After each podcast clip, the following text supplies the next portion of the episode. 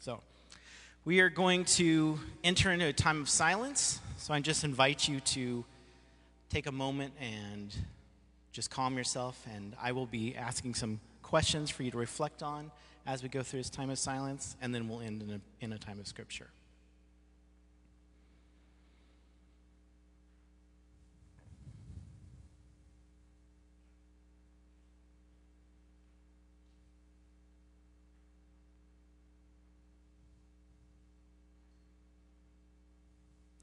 So as we engage in this time of silence, I invite you all to just reflect on your own stories. What are things that you've seen God do for you in twenty twenty-three?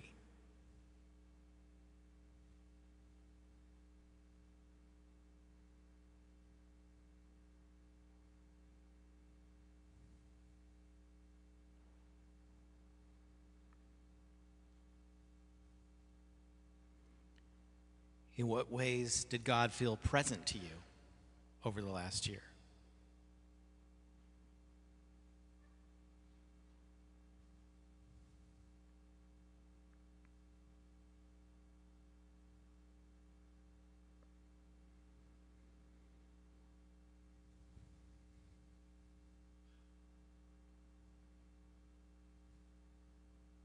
In what ways was God, did God feel absent from you over the last year?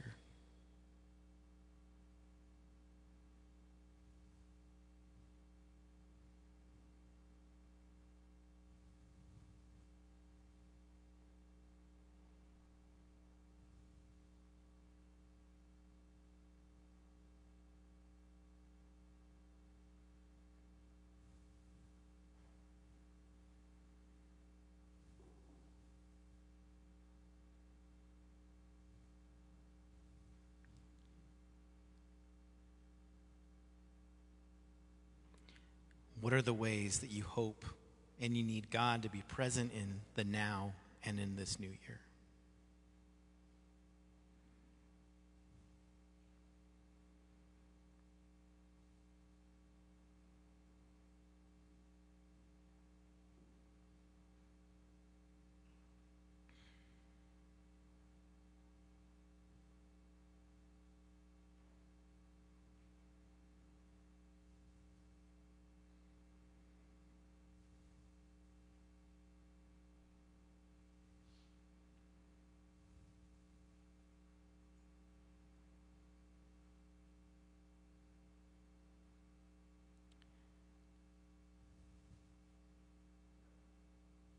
Holy Spirit.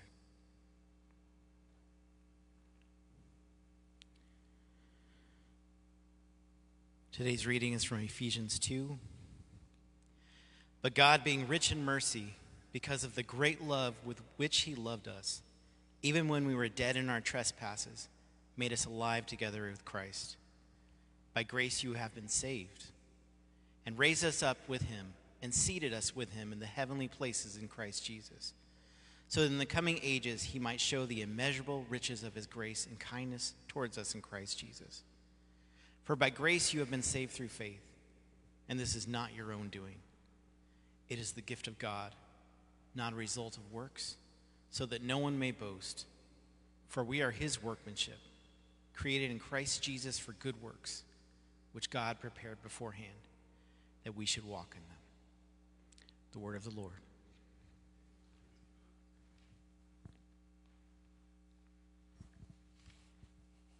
Thank you, Michael.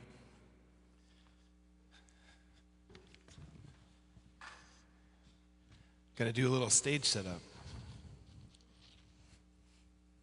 I mean, it's not a lot.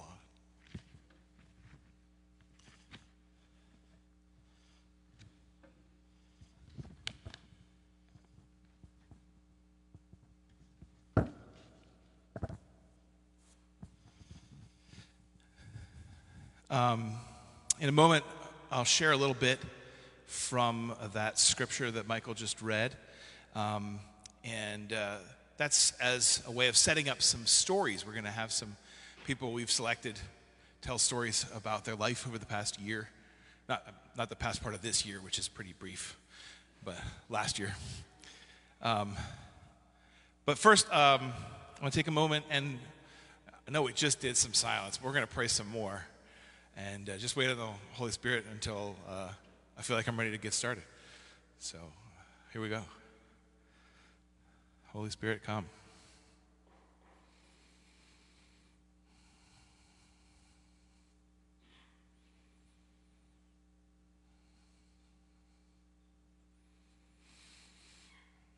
Amen. You guys ready? Was that, was that too short? It's okay. All right. Um, so we were talking, you know, we're going through all these transitions right now, and one of the conversations we were having, we want to have the scripture up, um, is, well, what version should we use? Um, what should be the house scripture? Um, and I was like, oh, can we have many different versions? Um, I think a blessing of uh, the scripture being translated so many times um, over such a long period of time is an incredible wealth that comes from the different ways that that has been done. Ain't nobody reading it, well, very few of us are reading it in any kind of original manuscript. Even the oldest manuscripts that we have are probably not like, you know, I don't think we have like where it was written down for the first time. Um, so we're blessed with different translations. And uh, today we're reading from the E S V, um, which is uh, a word-for-word style, style, style translation. Um, in general, your Bible translations fall into word-for-word or thought-for-thought. And most of the time I lean towards a thought-for-thought translation because I use thoughts for thinking. Um, And so if I can have somebody helping me, what is this really about? They're doing a little bit of the interpretive work for me up front. That can be really useful. You want to make sure that you really trust the translators in this because they are doing some pre-work for you. Now, even in a um, word-for-word style translation, it's not exactly word-for-word. Um, I spend a lot of time, I don't, I, uh, I have theological training, but I don't have any language training. So when I read the Greek, I read a, uh, a version that just shows the Greek words and then their English equivalent. And the reason I'm saying in, the word-for-word translation isn't the same is because Greek is not parsed like English. It wouldn't make any sense. The sentences sound, it's like he, therefore, because of, loved one who, and so they move words around still in a word-for-word translation. But um, sometimes, E S V particularly is one of my favorite word-for-words because of the the beauty of the language that can come out sometimes. And there's one part of this scripture that's different towards the end. That's the reason I chose it today. But uh, let's go through. So, but God, being rich in mercy because of the great love um, with which he loved us, even though we were dead in our trespasses, made us alive together with Christ. Okay. Um, I love the part here. It's kludgy in English. The great love with which he loved us. He loved us with his love. I don't know what else he would love us with, but um, in the original, great love. So love here is agape. People that grew up in churchy things learn about agape love. That's the special, benevolent God love type of love. Um, great is an intensifier. So like the fact that it was God's love was not sufficient. The writer wanted to say the great love that he loved us with because there's so much love in here. Um, so I love that part of this. Um, even when we were dead in our trespasses, made us alive together with Christ.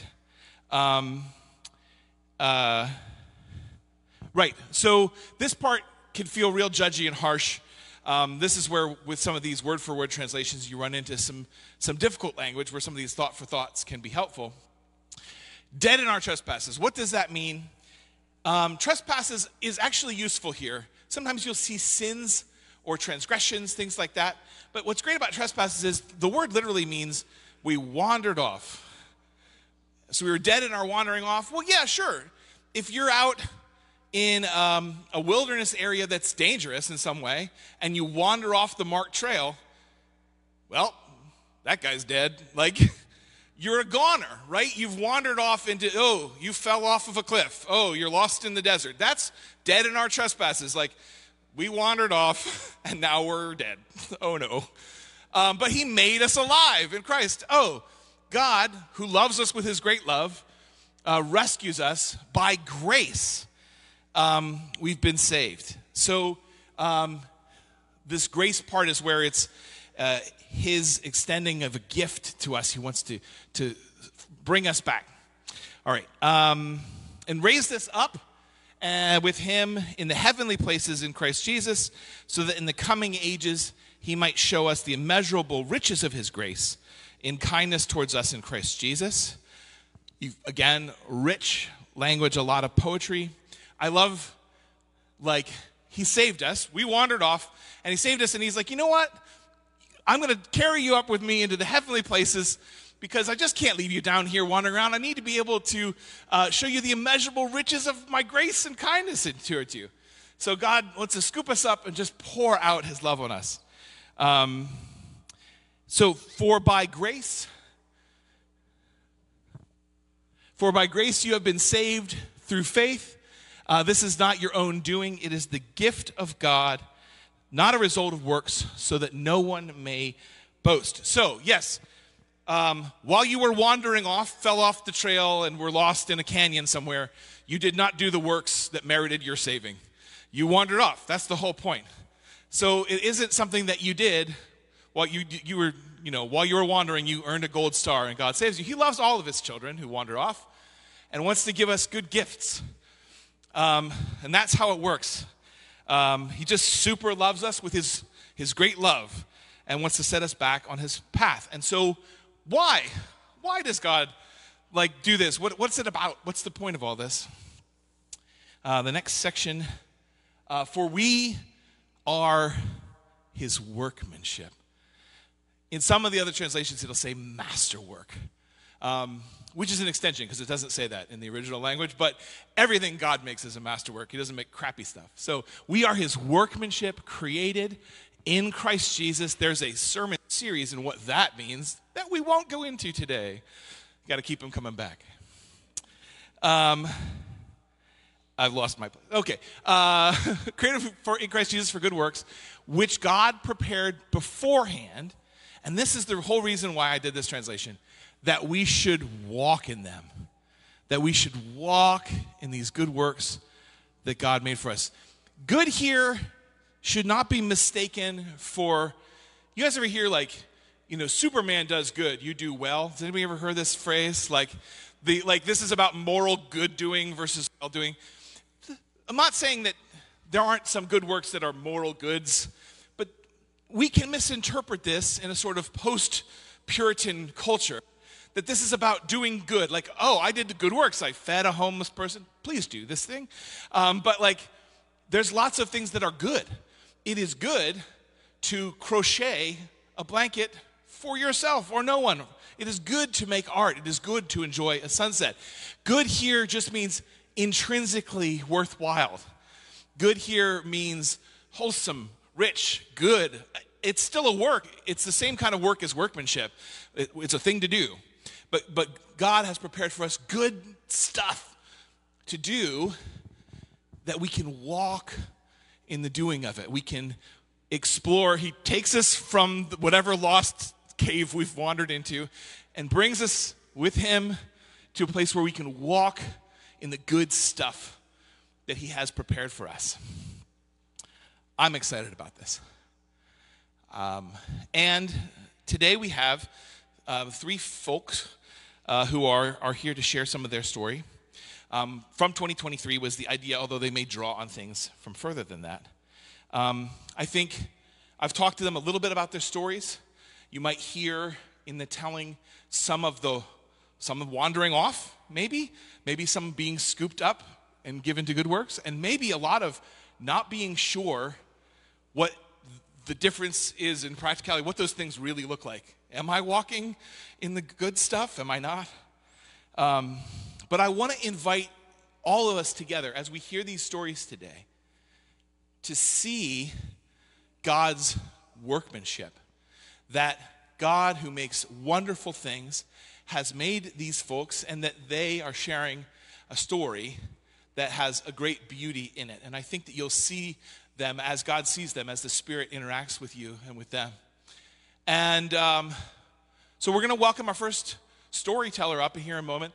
Normally at church, we don't like like do applause for folks, but I want to encourage our storytellers today. So our first storyteller today is Constance. Will you please welcome her with a round of applause?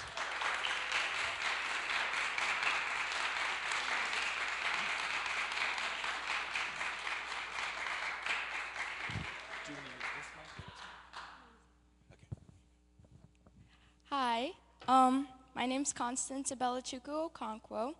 Uh, I'm here to basically tell you my recent testimony. Um, so, I'm going to be talking about my walk with God this past year. For most of my life, I've been a lot of a romantic. I would always watch these things called ship edits, which would have these little cute couples, and they would show their best clips in like a T V show or a book. I would always gush about Um, I would always gush about how they're so cute and they're such a power couple. And I would love the idea that this would hopefully be me. Now I would consider myself quite the romantic still, but just more concealed.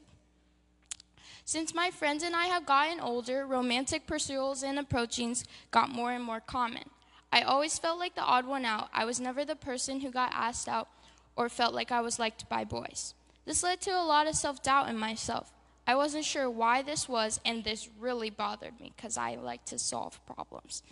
So, was I not smart enough? Was I not pretty enough? Was this about my race, et cetera, et cetera? These questions never felt answered, and I would talk to friends, families, mentors about it all the time. Honestly, anyone who would ever listen. I feel like I feel like God didn't have my back at all. I would pray for God to bring me someone, and especially for my first kiss. But um, later, around early June, I went to Young Life Camp, which is a Christian camp, with all my friends. At first, camp didn't really feel like God was with me, but thankfully, he returned back with me home. During camp, I talked so much to my mentor about this feeling of inadequacy and with what I bring to the table. I felt like I was cool, but why did no one else think so? I wanted peace on this subject because it felt dumb to think about all the time. And miraculously, during those days, without a phone, without hearing about people talk about relationships, and with a lot of praying from me and others, I realized that trying to let things go my way won't, simply won't work out. In my favor, at least. And I heard this analogy comparing your plans versus God's plans to uncooked food, like raw potato or raw chicken. Raw potato and raw chicken sucks. So, however, God's plans are like a fully cooked meal, prepared perfectly to be enjoyed. Obviously, it might take long, but they will be perfectly enjoyed. That day, I realized with whatever come, whatever will come will come, and whatever will go will go. This made me realize that things only click to you if you're listening and willing to let things come together. That was the day I knew the Holy Spirit was with me, and where Jeremiah twenty-nine eleven. For I know the plans I have for you, declares the Lord. Plans to prosper, prosper you and not harm you. Plans to give you hope and a future. Then you will call on me and pray to me, and I will listen to you. This verse truly clicked. I always tried to understand it, but it never really clicked for me until this day. There was no doubt in my mind that God had this plan for me. Obviously, there are ups and downs in this journey. I recently dated someone who didn't treat me right, and I made mistakes. But I know that within that struggle, I learned a lot about the type of person I am and what I want for myself the next time God wants that for me. I especially knew that once Karl asked me to do this, that God was speaking to me on his plan for prosperity. After a long journey of acceptance and trust, I came to the conclusion I hope peace comes to everyone who has some type of spiritual warfare. Peace is possible. Thank you for listening.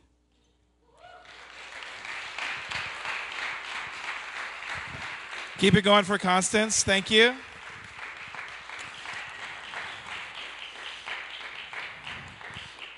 I love how the story there draws out that the the journey with God, the simple metaphor of getting lost and getting found is something that maybe happens in the heart every day, over and over, uh, and is an ongoing process. Thank you so much. Um, will you welcome our next storyteller up, June?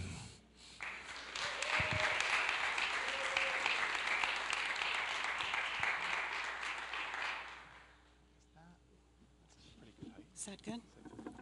Okay. Yeah, that's good for me. Is this on? Good. Okay. I hear myself, myself now. Okay.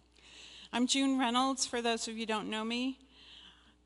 Um, I'm going to talk about grieving today. Um, I might not look at you. If I see any any tears, I'll, I'll look away. I don't want to go into that. And I'm also going to talk about um, my whole past, from the very beginning of my life up until today. Okay. My memory of the first ten years of my life as the youngest in a family of six was full of times when our family seemed like any other family in the fifties. My dad worked, my mom stayed home, and things seemed pretty normal. We played, we went to school, we were in scouts, in school musicals, we went to church, to Jones Beach in the summers, and we had two dogs. But my mom was mentally ill and had to be hospitalized three to four times in a period of ten years. It could have been more than that. Um, mom's hospitalizations each time were anywhere from maybe ten months to almost two years. What I most remember about those times was the confusion and sadness, missing of my mom, missing my dad, and my siblings. When my mom was in the hospital, I stayed with an aunt and uncle and cousin, while my sisters and brothers stayed with other families. When mom was better, we'd come home to a different house, sometimes in a new state. The first formations in my life were the tearing apart and the crudely stitching back together, as best we could, my traumatized family over and over. Then my mom died when I was ten. So processing death with my family in the fifties was a matter of moving to a new home, this time in Ohio, and then getting on with life. We went back to school, took music lessons, joined scouts, went to church, and didn't ask questions or talk about what had happened. And I don't remember anyone crying. And yet I still miss my mom, and I would look, at, look for her in the grocery store, hoping that someone had made a mistake. Okay, we're going to fast forward to the twenty twenty-three. I'm very sorry. There was a lot of things that happened in there. You don't want to hear them today.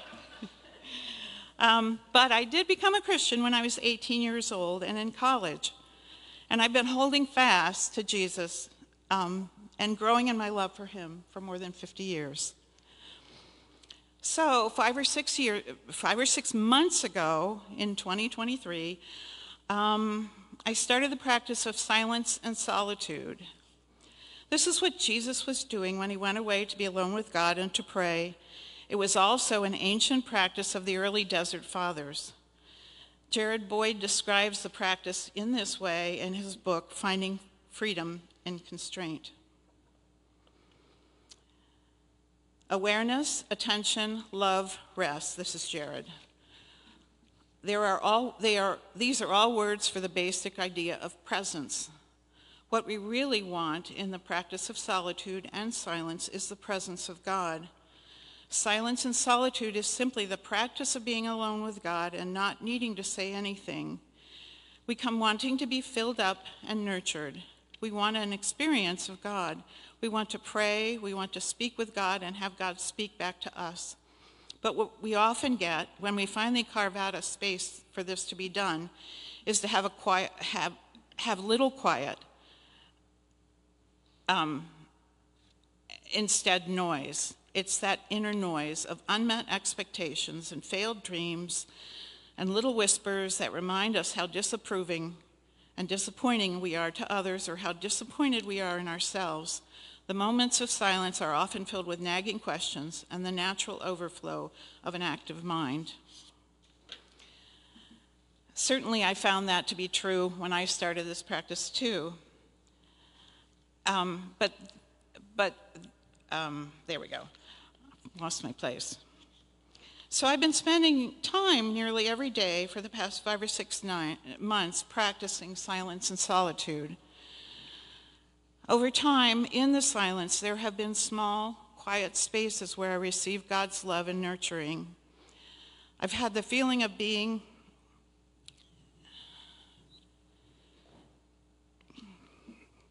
gathered up as a mother hen gathers her chicks under her wings, and we all know how that looks, you know. She kind of fluffs up and she pulls these chicks under there and they settle in.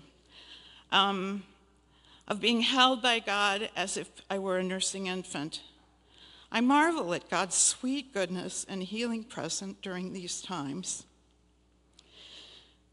Then one day I picked up an object, and you know, I'll tell you what this is. It was my clarinet that I played for more than fifty years, and I don't know why, but this object that I was holding in my hands, that I had held daily for more than fifty years, I started weeping. For some reason, this object, my clarinet, that I dearly love, um, triggered some deep sadness, sadness when I, uh, some deep sadness within me. Even when I would see the case of my clarinet, I would start to weep. Um, and also, I found this odd, but sometimes I would weep in the silent times with, with the Father.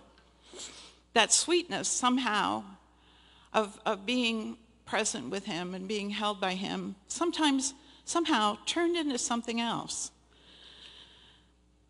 But over time, I've realized that I have started this final important step in grieving my mother, which is anger. Um, I know that there will be anger at God and my mom, and I also know that I'm in good company. I think of Martha and how she went out to tell Jesus when Lazarus was, had, was dying and was sick, and how Jesus didn't even come back quickly, and, and Lazarus died, and they put him in the grave for four days. Um, I kind of bond with her in some ways, I guess. A friend who I have talked to recently about this particular time in, the life, in my life told me that anger in God is the purest form of prayer.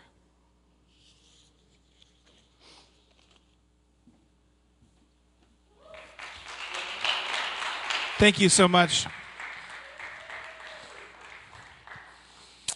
I don't think I can offer any words that would make that any better. Thank you. Um, that was beautiful. Um, will you please welcome Katie Ray?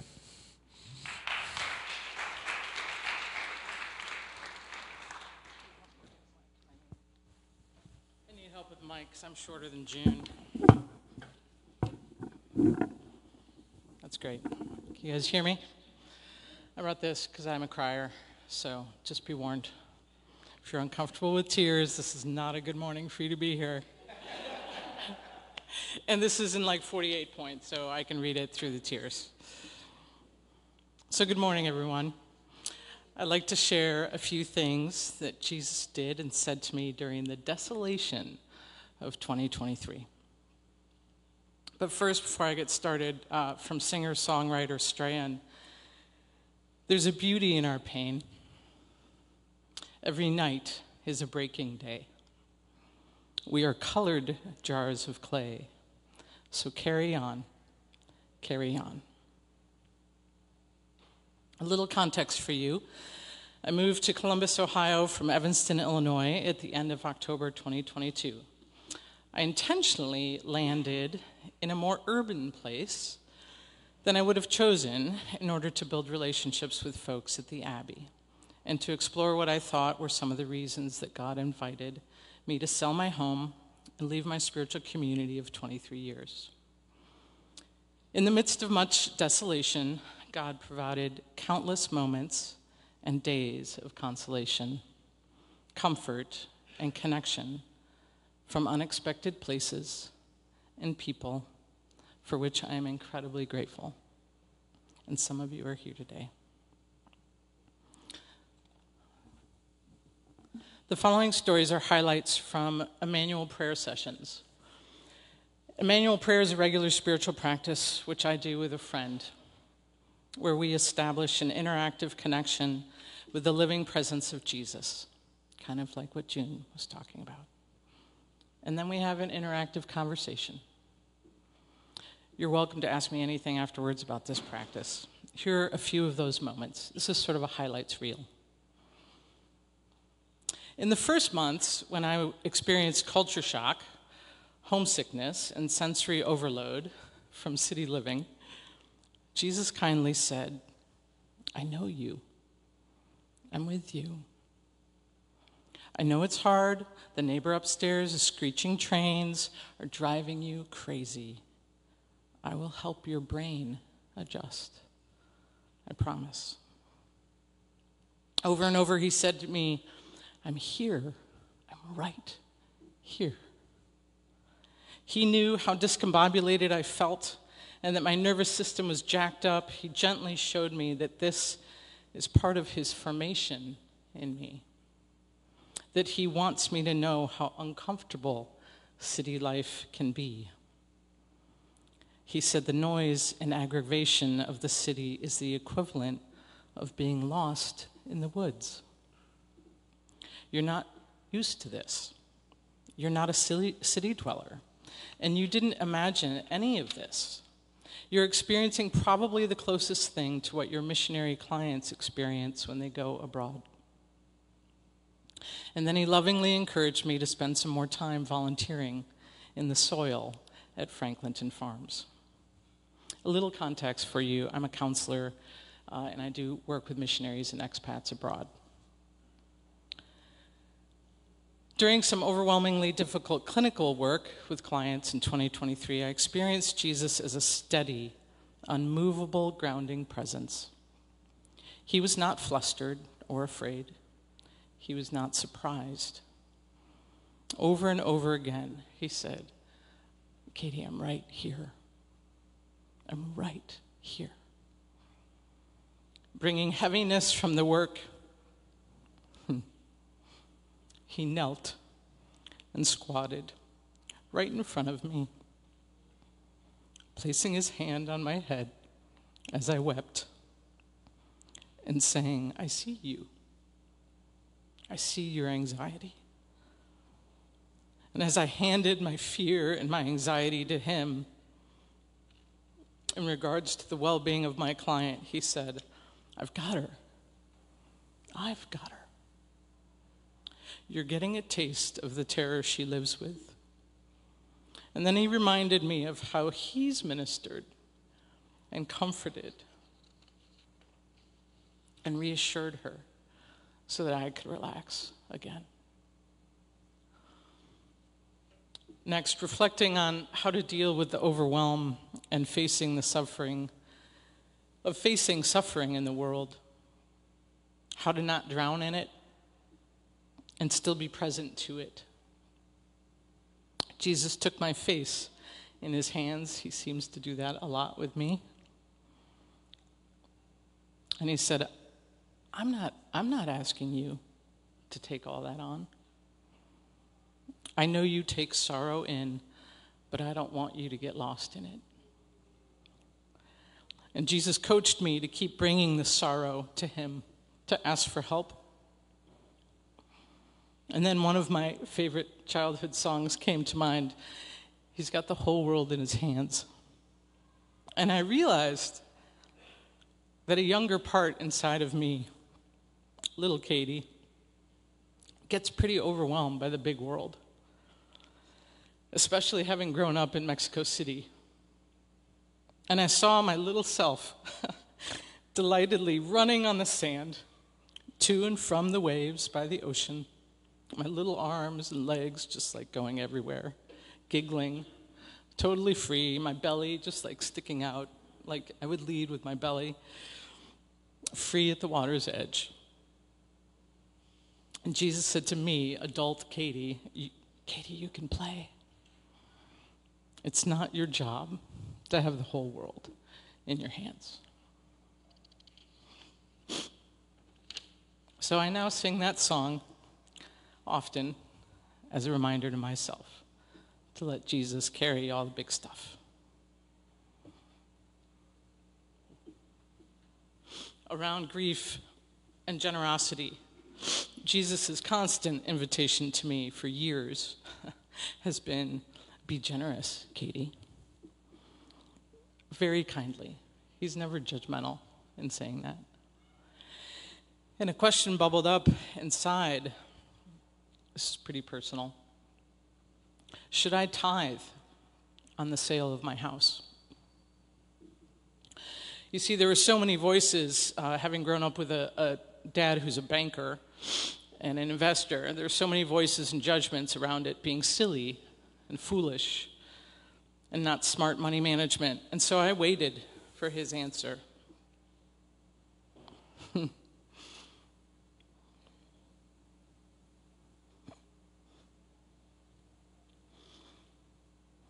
And he brought me to the front yard of my house that I had sold. And we looked at each other. And we looked at the house.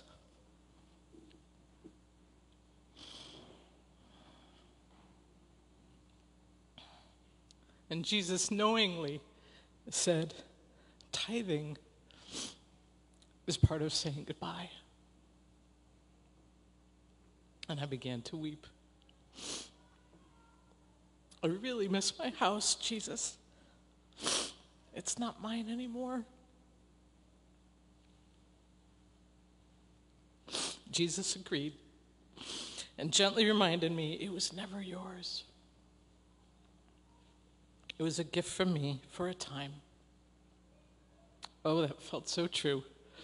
And I realized it wasn't mine. It wasn't the previous owner's, nor even the current owner's. And more importantly, everything I have is Jesus's. Tithing just made it final, which was actually what I needed. Finally, in November, he ended the year on a really big note, which is not surprising. I needed it. We had a year-end conversation in my dad's old study in the house I grew up in. Jesus and I are there, and my dad is to my right. We've been here before. We've had conversations here. So it was comfortable. And I'm aware of the Father behind Jesus to my left. And we were talking about my dad, and Jesus so kindly and understanding my dad fully said, he had a good heart. He loved you. He just didn't have the Father's capacity. And there was this moment of sitting with these words. And the words transformed into, like, a lot of this stuff is really difficult to describe. These words transformed into an experiential reality, and I was overwhelmed by the Father's love, weeping and saying out loud over and over, the Father's heart is so, so big.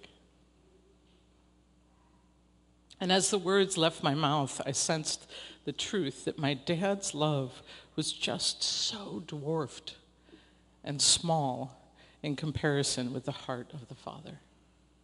I saw a glimmer in Jesus' eyes. And he said, oh, you're, you're just starting to get it, Katie. The Father is nothing like your dad. The scene shifted and my dad was gone. And Jesus and I were in this open, spacious place. Time slowed.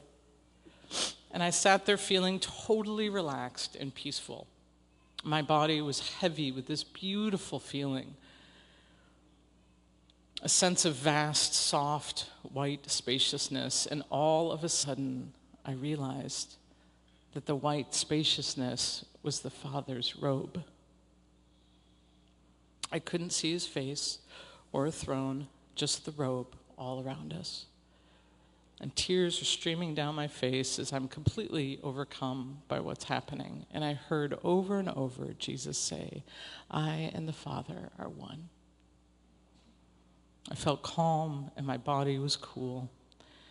And during the closing prayer, I had an image of a post-bathtub towel wrap-up, like a little kid. You guys remember this feeling?